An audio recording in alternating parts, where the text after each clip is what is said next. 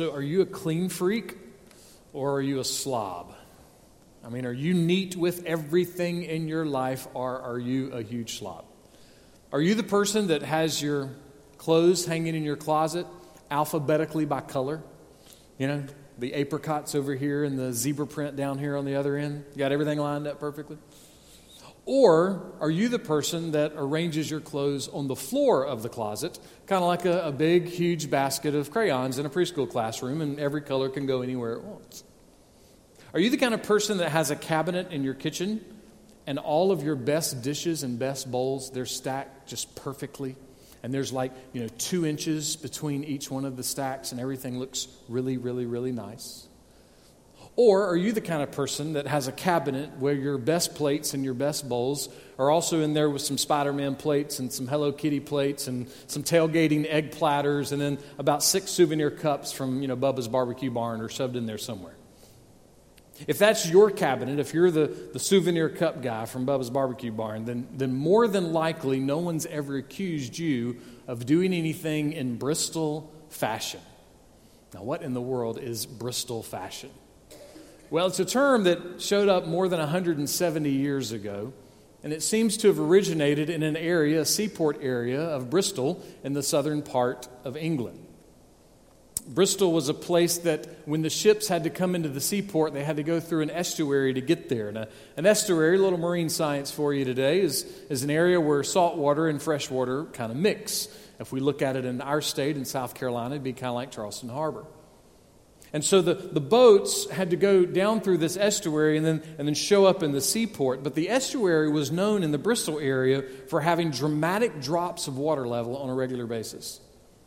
So if you were a captain of a ship and, and you rolled into Bristol for a few days, you might go out and find that your ship was laying over on its side, sitting up on the ground, because the water levels literally would drop that much. And if you had just come from Portugal and you had a cargo full of olive oil, that wouldn't be good news because that olive oil would be poured out all over your boat. So, what would you need to do? Well, if you were the captain before you got off of the ship, you would turn to your crew and you would say, hey, make sure everything is put in Bristol fashion. In other words, make sure everything's tied down. Make sure everything's in order. Make sure everything is neat. It all needs to be where it is. Because if it wasn't, then you would come back and your ship would be in chaos. And your cargo might be spoiled or ruined. That word, Bristol fashion, the term was something that had been used in another way for a long, long, long, long time, long before anybody said Bristol fashion. In fact, it's the, the term that you probably know better than Bristol fashion, and that's ship shape. We know what ship shape is, right? It means you have everything in order. It's all neat, it's all clean. Everything needs to be ship shape. Well, there is a type of Bristol fashion that every single church desperately needs. There is a, a way of being ship shape that every single church has to have. In fact, if the church doesn't have it, then the church will end up in chaos. And the church might end up spoiled and ruined and may even die. If this kind of ship shape is extremely important. And so, what kind of Bristol fashion are we talking about? What, what kind of ship shape life are we talking about for the life of the church?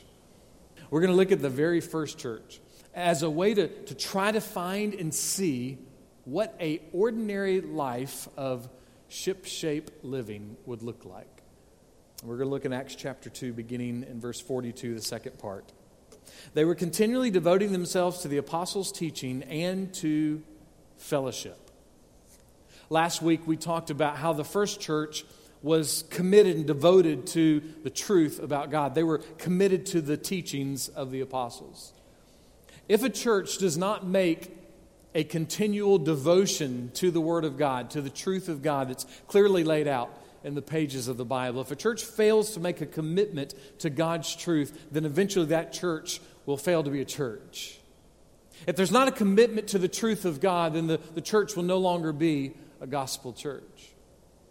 One day, Jesus was talking to some religious leaders and he was giving them kind of a case history on someone. And in the middle of his teaching, he said this Luke chapter 16, verse 29 If they do not listen to Moses and the prophets, they will not be persuaded even if someone rises from the dead.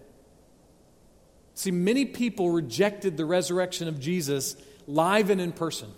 As it was all unfolding before their eyes, they rejected that it was all happening. And still today, there are people that reject the truth about the rising of Jesus from the dead by the power of God. They reject it. Interestingly, though, Jesus points to the Old Testament as the path to find out the truth about Him.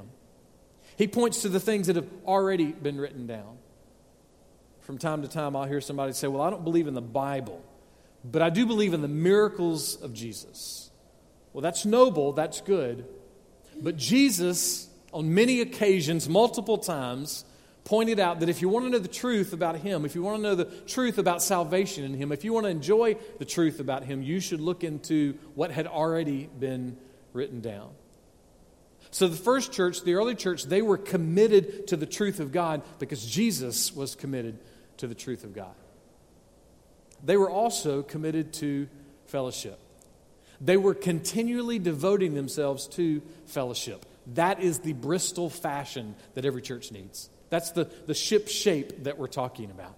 Every church needs to be sure that they're shaping their life around fellowship. Because if they don't, then when pain comes and when conflict comes, when cultural influence comes, when social attacks come, then the church will not be able to stand. She will keel over, end up on dry ground, and chaos and ruin will follow.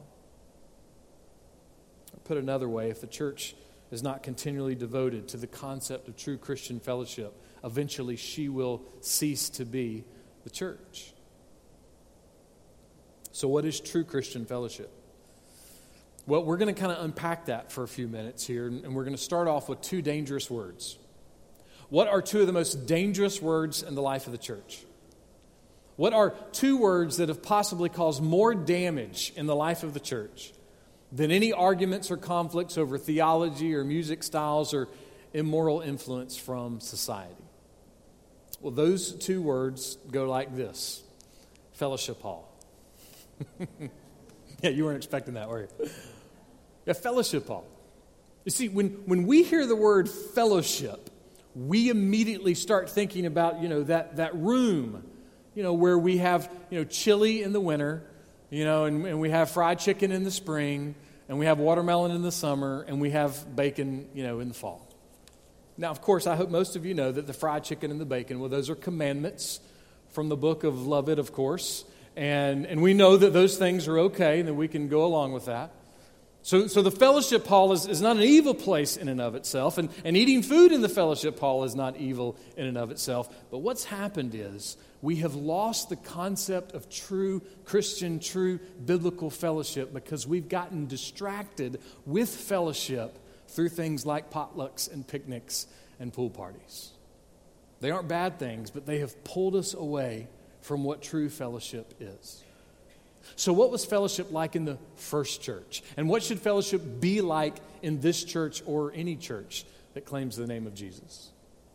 Well, the word that Dr. Luke uses here for fellowship is a word that, that goes like this koinonia, and it, and it means that they had everything in common. It means they were, they were linked together, they were connected together, they were, they were partnering together. It means that they had a participation in, in what they were doing in life. It was a shared life, it was a family. So if you're a member of Holland Avenue Baptist Church, if you're someone who's been attending for a long time, does this feel like your family? Or is this just a really nice group of people that, you know, you like being around sometimes? Some people have reasons for feeling like that a church is not their family, that they don't feel connected. Some of those reasons sound like this Well, I haven't officially joined the church yet. Or, well, the pastor hasn't visited me. Or, well, I had a, a bad situation at a previous church.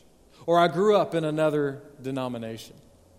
Sometimes they'll say things like this Well, I work a lot and I go out of town a lot. I have a hard time sitting in, in pews for a long time. I I can't get up early enough for a Sunday school class. I, I, am not particular about the music, and I, I'm not really big on business meetings. And, and I'm vegan, and I don't like how the pastor always talks about bacon.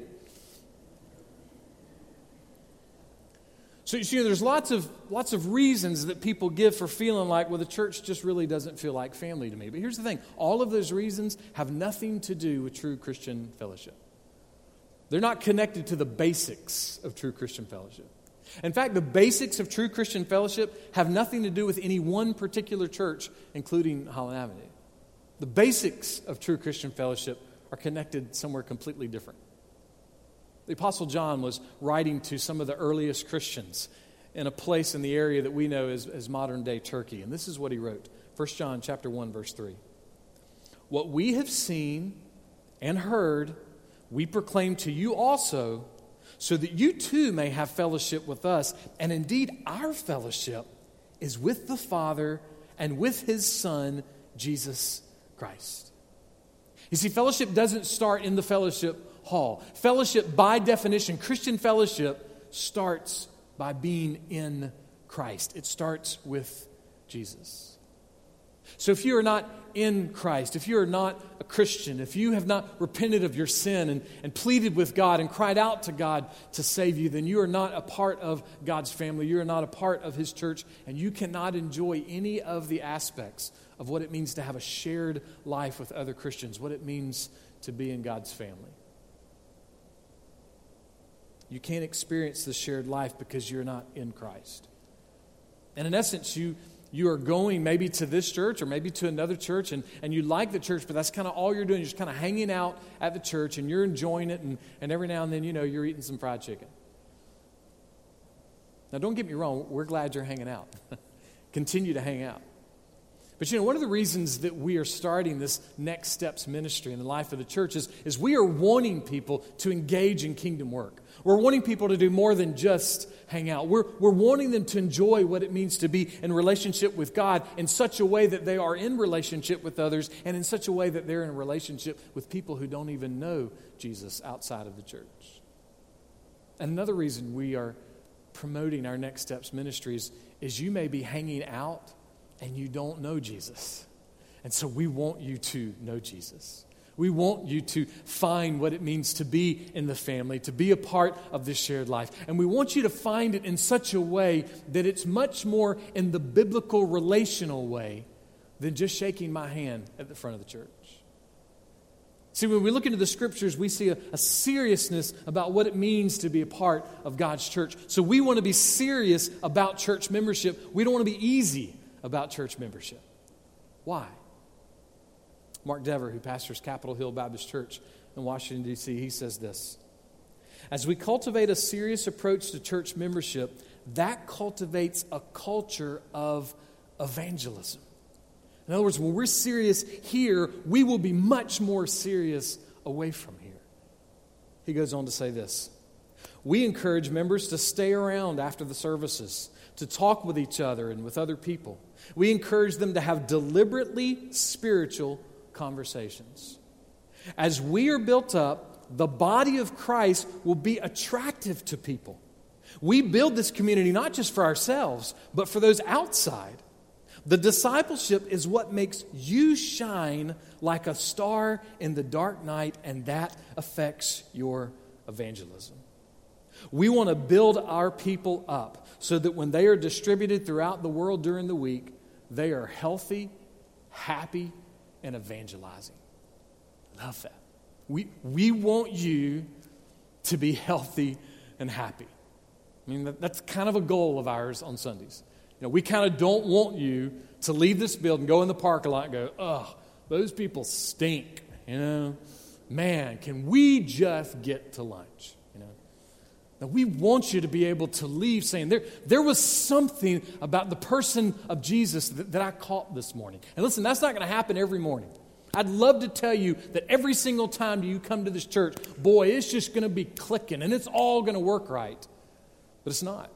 You know, some Sundays you'll come and, and it'll be great, and other Sundays you may just be here. And you may not get anything out of it. But you know what? Being here is getting something out of it.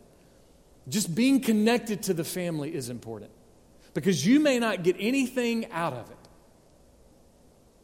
but you might help someone else find the glory of Jesus and you may not even know it. There's something beautiful about what it means to be a part of the body of Christ. And the reason we want to be so serious about what it means to be a part of His church is we want to evangelize well. We want to be happy and healthy people. Listen, don't take this the wrong way. But if you're one of the most miserable, grumpy, cantankerous, rude people in the world, please do not put our sticker on your car, right? I mean, really. You know, we, we, we want to not present ourselves as perfect and always doing everything right, but, but we do want to generally say, you know, we're trying really hard to honor God and to love people. Our seriousness about membership affects our evangelism. Because here's the thing at the end of the day, if we're happy and healthy, that opens up a lot of doors. See, if we're happy and healthy in Jesus, it begins to, to put together a whole new concept of what happens in the church and what happens in the parking lot and what happens in our homes and what happens in our lives. Our lives become open doors for the gospel as we are happy and healthy in Jesus. But if our approach is just to ask you a, a couple of questions or to shake your hand, or to say, hey, they're coming from another church, and to put your picture up on the, on the bulletin board in, in the hall, and, and hey, we're just, hey, this is great, everything's going to be. If, if that's our approach, it is possible we could actually close the door of evangelism in our church. How? Well, because that family that joined with the guy who used to be the deacon at the other church, we might find out months later that at their previous church, that he was being unfaithful to his wife. And almost everybody in the church suspected it. But, but he left because he thought, I'm going to go to a new place and I can hide out there for a little while longer and, and continue in my sin, and maybe nobody will know what's going on. I've experienced that. or it could be that the, that the other family that recently joined, well, well she's, she's one of those cantankerous people. I mean, at the, at the annual church conference of the last church, she voted against singing all seven verses of Just As I Am. You know, no way, uh-uh, we ain't doing that, you know. Just, just difficult. Or it could be that, that the young guy who always wears the, the really nice sport coats and the good ties, and that he just recently joined, well, he may have just come to town and he joined the church just because he thought it'd be good for his business. You see, if we're easy, if we're lazy about church membership, it's not good for the church, it's not good for the person, it's not good for the gospel, and it's not good for the lost. And why is it not good for the lost? Well, because directly or indirectly, the church will become a place that is comfortable with the potential of being hypocrites to the community. Not people who are struggling I hope that when people meet you, they do not see a smiley, phony Christian. I hope that they see someone who struggles in life, who is having to fight for joy in their salvation, not someone who's phony. But if we take membership so easy and so light, we begin to be a place in the community that they smell the hypocrisy. And guess what? The community can smell it from miles away. And can I just say that thankfully, I feel like we smell good right now. I mean, I, I, love meeting people in the community and hearing about some of your lives. In fact, I'm blown away sometimes. Some of you are doing things I had no idea you were doing. And you know what? No one else knows that you're doing it except for the people that you're impacting. So keep doing it. Keep up the great work that will never make the bulletin. Keep up the great work that'll never have a slide before church on Sunday morning. Keep up the fantastic work that you're doing for Jesus in the little corners of your life. Thank you for being that. If we approach membership like Jesus did, though, we'll create a, a completely different atmosphere. We'll create an atmosphere where, where the church really is a family, not just nice people that shake hands with one another on Sunday morning, but people who are really in the ditches of life with one another.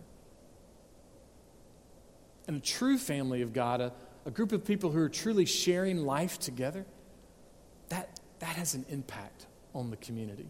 They begin to want what we want. So, how did Jesus talk about church membership? Luke 9, verse 23. If anyone wishes to come after me, he must deny himself and take up his cross daily and follow me. So the instructions from Jesus on being a part of his group, being a part of his kingdom, involve you dying to yourself and denying yourself. We're going to put that on the church sign this week. We'd love for you to come join our church. Die to yourself first. I'm sure we'll have lines of people outside the door, right? Strong words from Jesus. So, what does it mean to deny yourself? Well, it doesn't mean just be moral, work hard, and attend church. That's not what it means to deny self. When Jesus uses this kind of language, what he's saying is that, that you're supposed to believe in him in such a way that he has sway over all of your life. To deny yourself and follow Jesus means that Jesus becomes the biggest controller and influencer of your culture, not the culture. See, we're in a, a, world today where we're constantly talking about how much our culture needs to change and how wicked our culture is and how dark our culture is, and that is very true. But the gospel is targeted, not general, but specific. The gospel is targeted for hearts. And so to deny yourself, to take up your cross, to follow after Jesus, means Jesus becomes the influencer, the controller of your culture. In other words, we put on some gospel sunglasses and we look at everything in life through those glasses. We learn to look at every situation at home and every situation at work and every situation standing in line in the store at Christmas shopping and, and any other time in life. We begin to look through those things through the eyes of the gospel. And what happens when we do that is our individual culture begins to change. But guess what? Within the church, our culture in the church begins to change. And then guess what? As our culture begins to change together, then when we leave this place, we begin to make an impact on the culture outside. But it starts with Jesus influencing our culture first. When we talk about membership the way Jesus did, using the idea of denying self, we have greater freedom with lost people. How? Well, because we'll begin to be serious in the ways we need to be serious, but we'll begin to stick out in the same way that Jesus stuck out. So, how did Jesus stick out? Well, Jesus was a friend to sinners. Jesus spent time with sinners.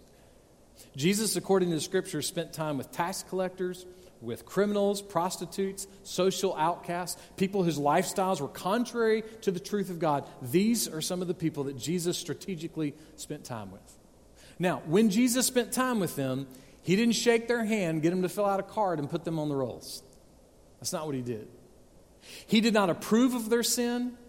He did not condone their sin. He didn't say their sin was no big deal, but he loved them in their sin and he called them out of their sin. One day he loved and called a particular woman out of sin. It was a woman who had been caught in adultery. She was about to be stoned to death, and, and Jesus steps in, changes everything, and then he looks at the woman, and with a very clear command, this is what he said to her John 8, verse 11 I do not condemn you. Go. From now on, sin no more. Now, was this lady really going to be able to walk away and never sin again? Never do anything wrong again? No, she, she would have to be perfect in order to do that. But don't miss the scene here. This is not a fairy tale. This isn't, you know, a Grimm's book. This isn't Aesop's fables. This is a woman standing outside and a group of men are about to start throwing rocks at her over and over again until she quits breathing and dies. That's what's happening in this scene.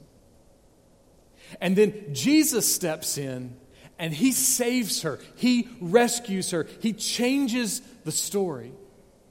Now, she's not going to walk away and never sin again. She's not walking away perfect and never going to do anything wrong, but she's walking away with a completely different perspective on sin. And she's walking away with a completely different perspective on adultery. Why? Because she had crossed paths with the Son of God, because she had engaged with the person of Jesus Christ. See, she was going to be compelled to no longer love her sin. She was going to be compelled to love Jesus. She was going to be compelled to follow Jesus, not because she had to, not because someone at the church or the, or the preacher told her she had to, but she was going to be so overwhelmed and so stunned at the love of Jesus that she was going to be compelled to go and live her life in a completely different way. Listen, true Christian fellowship is not a men's breakfast with sausage and biscuits, although that's great. True fellowship is being overwhelmed and stunned with the love of Jesus in such a way that you are encouraging other people to be overwhelmed and stunned with the love of Jesus. In fact, you are so overwhelmed and so, so stunned with the love of Jesus for your life that you can't help but change how you live and how you talk and what you do. When we sang one of the songs earlier, one of the lines says our, and I sang it as my. I just, I wanted to make it personal. See, the gospel is not this great story that's out there. It is so personal. It is for your life. This woman was about to die, and she experienced the person of the gospel. Jesus saved her. The first church, the first Christians, they followed the example of Jesus. They were serious about God's truth. They were serious about glorifying God. They were serious about loving each other, and they were serious about loving lost people. And that's what made them stick out. That's what made them different in the culture. They, like Jesus, were engaging with lost people. The, the early church, the religious church at the time that Jesus was alive, there actually was some kind of bylaw they wrote somewhere that said sinners couldn't come to church. And then the early church, here these people are, they're engaging with people that that no one would have anything to do with because that's what Jesus did. And they weren't doing it as some kind of community project, they were doing it out of the overflow of who they were. Their shared life. They were a family of God, and their family said, This is too good to keep to ourselves. So, what does this shared life look like? What does the family of God look like? Well, I joked with Jody earlier this morning that that nothing that I'm preaching this morning came from any of my notes this week. I have, I have 12 pages of, of notes that I have written and underlined all these things. I didn't use any of it in this sermon. So I literally could preach this sermon probably five more times and never say anything that I'm saying this morning. So, so there's a whole lot of stuff that can be said about what fellowship, true fellowship, looks like in the life of the church. But we have a new members' perspective luncheon today, so I, I can't do all of those. So I'm just going to throw a couple of categories out here. And the first category is one another's. True fellowship is full of one another's. Listen to how the Bible describes how we're supposed to do life together. Be at peace with one another. Love one another. Build one another up. Give preference to one another. Serve one another. Be devoted to one another. Rejoice with one another. Weep with one another. Care for one another. Be kind to one another. Forgive one another. Comfort one another. Encourage one another. Give compassion to one another. Pray for one another. Confess your sin to one another. Accept one another. Be truthful with one another. And can you imagine what would happen in the life of the church if that really was taking place? I mean, if, if those things were really being pursued? I mean, can you imagine the impact that would have on your marriage? The impact that would have on, on your family? The impact that would have on, on how you do life at school and how you do life at work? If, if our church were pursuing those things, can you imagine the impact that would have on, on how we do the budget? Which we're in the budget right now, so y'all be praying for, for how we manage those things. Can you imagine the, the impact that would have on, on how we communicate to the community? Would you imagine the impact, if we were pursuing those one another's, that it would have on lost people outside of this building? Now, we can't do these things perfectly. Let me go ahead and throw that out, all right? We can't perfectly love one another, but we need to pursue it. But we can't do it perfectly. There, there is no perfect church. We're, we're never going to get everything right. And we live in a culture today where if you don't like me, or you don't like our music, or you don't like what we're doing at Holland Avenue, there's hundreds of other churches you can go to. You know what? The early church didn't have that option. They only had each other, and they desperately needed one another. They had to learn to love one another. It wasn't an option for them, as someone has said, to go find another McChurch. They were committed to those people because they had nowhere else to go. Financial consultant Dave Ramsey says this business is easy until people get involved. it's true, right? Look, there's, uh, there's no perfect people in here, and there never will be. And there will always be some kind of friction. There'll always be times where we won't get along or we may disagree on something. But for the most part, if we are fighting hard for the one another's, those times will be few and far between. And listen, we'll get over them fast. I think the thing that kills a church more than anything is folks who just love carrying a grudge. When we are doing the one another's, we'll get over it because we'll get over ourselves. We'll be so consumed and overwhelmed with the love of Jesus that we'll learn to be offended and then get over it and move on. The early church lived like that. The church is not easy, it's not full of perfect people. There will always be tough times. But I want you to know there's absolutely nothing in the world like the shared life that Jesus created and designed and died to bring to the local church. There's nothing like it in all the world. I was listening to an interview this week with Arizona Congressman David Schweikert. And in the interview, he said, I am a pathological optimist. I chuckled. I was like, that's good. He, he is obsessive about finding the good thing in whatever is going on. Well, I would say Christians in the life of the church need to be pathological fellowshippers. We need to be the kind of people that are always looking for the grace of God in every situation. We really do need to be the, the glasses half full people. We need to be the people that are bringing healthy, happy truth about Jesus into all of our lives. And guess what? You're going to have some days you don't have it. What I love about our staff is that there are a lot of days I don't have it. I'm not Mr. Happy, Healthy, woohoo, let's go get them. But you know what? That'll be a day that Tammy is, or that'll be a day that Lindsay is, or that'll be a day that Joanna is, or that'll be a day that Gail is. See, the, the beauty of what it means to do life together is that when you're not happy or healthy, you've got somebody to help. And when someone else is not happy or healthy, you can help them. Pathological fellowshippers is bad grammar, but I like it. We need to be obsessed with looking for the grace of God in all of life.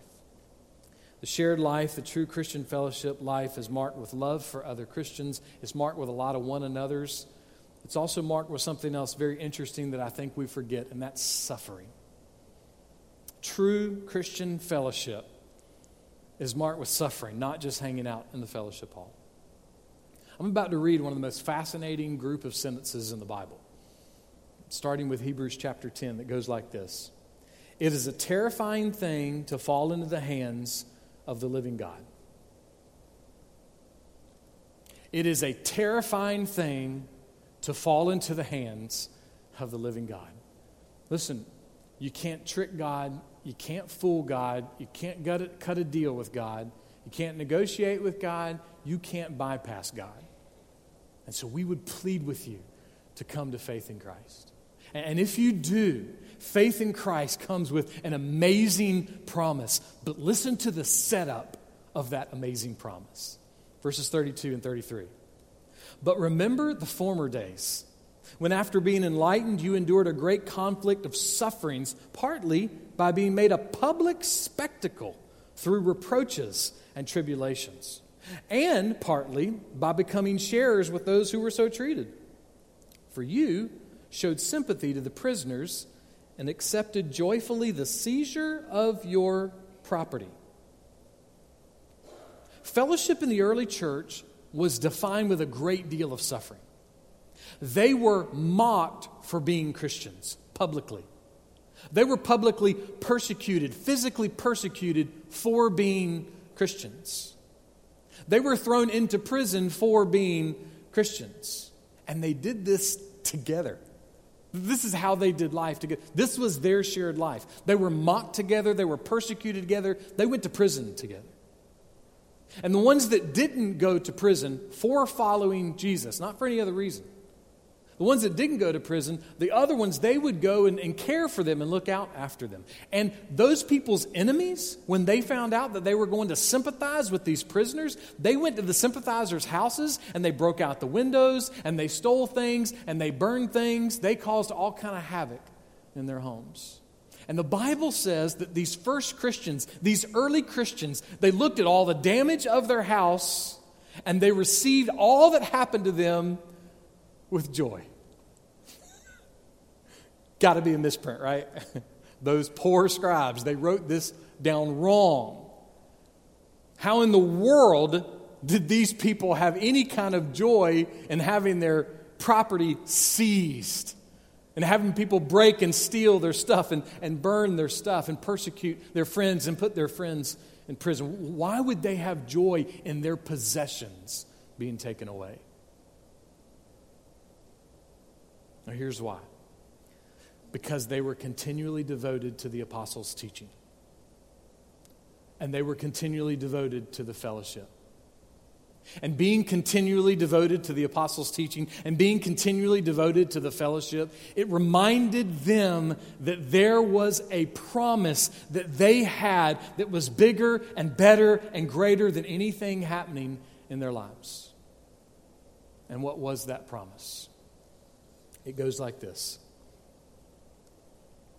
knowing that you have for yourselves a better possession and a lasting one.